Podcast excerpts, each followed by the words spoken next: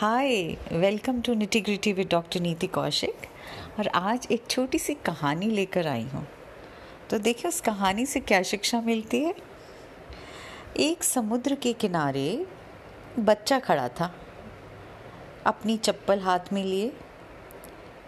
तो अचानक से समुद्र में ज़ोर से लहर आई और लहर आई और बच्चे के हाथ से वो चप्पल लेकर चली गई।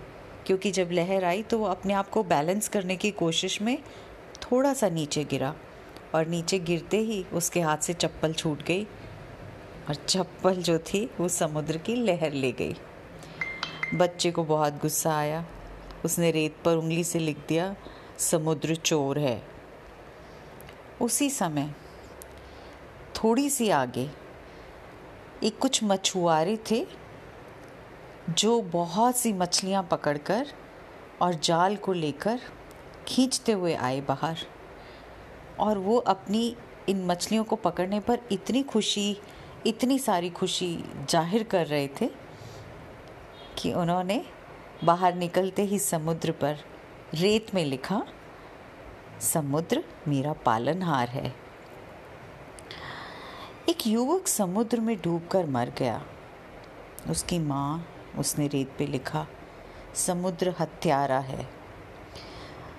दूसरे किनारे पर एक गरीब, बूढ़ा, टेढ़ी कमर लिए रेत पर टहल रहा था। अचानक उसे एक सिप्पी आई, जो लहर से उसके पैरों के पास छोड़कर चली गई।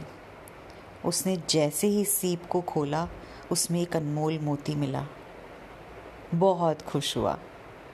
उसने रेत पर लिखा, समुद्र दानी है। अचानक से एक बड़ी लहर आई और सारे लिखे को मिटाकर चली गई। लोग समुद्र के बारे में जो भी कहें, लेकिन विशाल समुद्र अपनी लहरों में मस्त रहता है। अपना उफान और शांति वे अपने हिसाब से तय करता है ना? अगर आपको विशाल समुद्र बनना है तो किसी के निर्णय पर अपना ध्यान मत देना। जो करना है, अपने हिसाब से करो। जो गुजर गया हाँ उसकी चिंता क्यों करनी?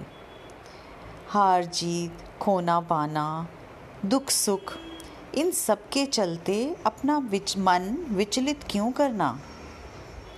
अगर ज़िंदगी सुख शांति से ही भरी होती ना तो यकीन मानो, इंसान जन्म लेते समय रोता नहीं। और हाँ मरते समय औरों को रुलाकर नहीं जाता।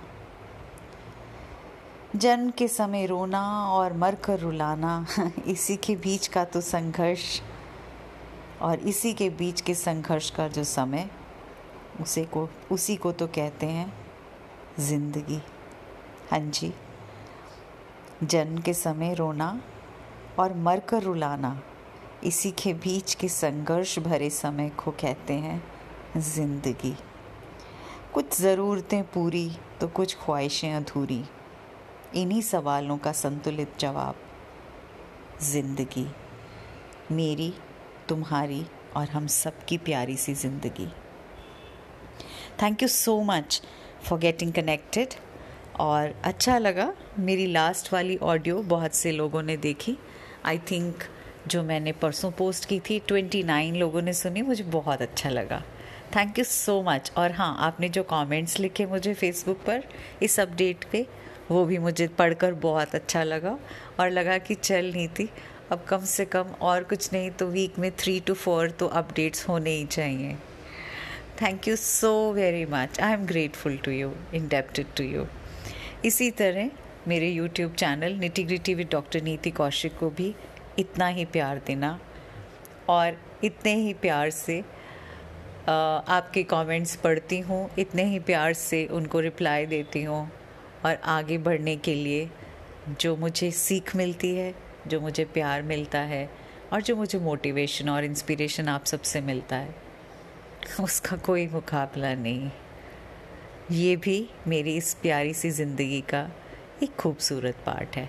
थैंक यू मेरे साथ बने रहने के लिए, जुड़े रहने के लिए। हमेशा मस्त रहें स्वस्थ रहें तंदुरुस्त रहें और अपने आसपास खुशियाँ बिखेरते रहें।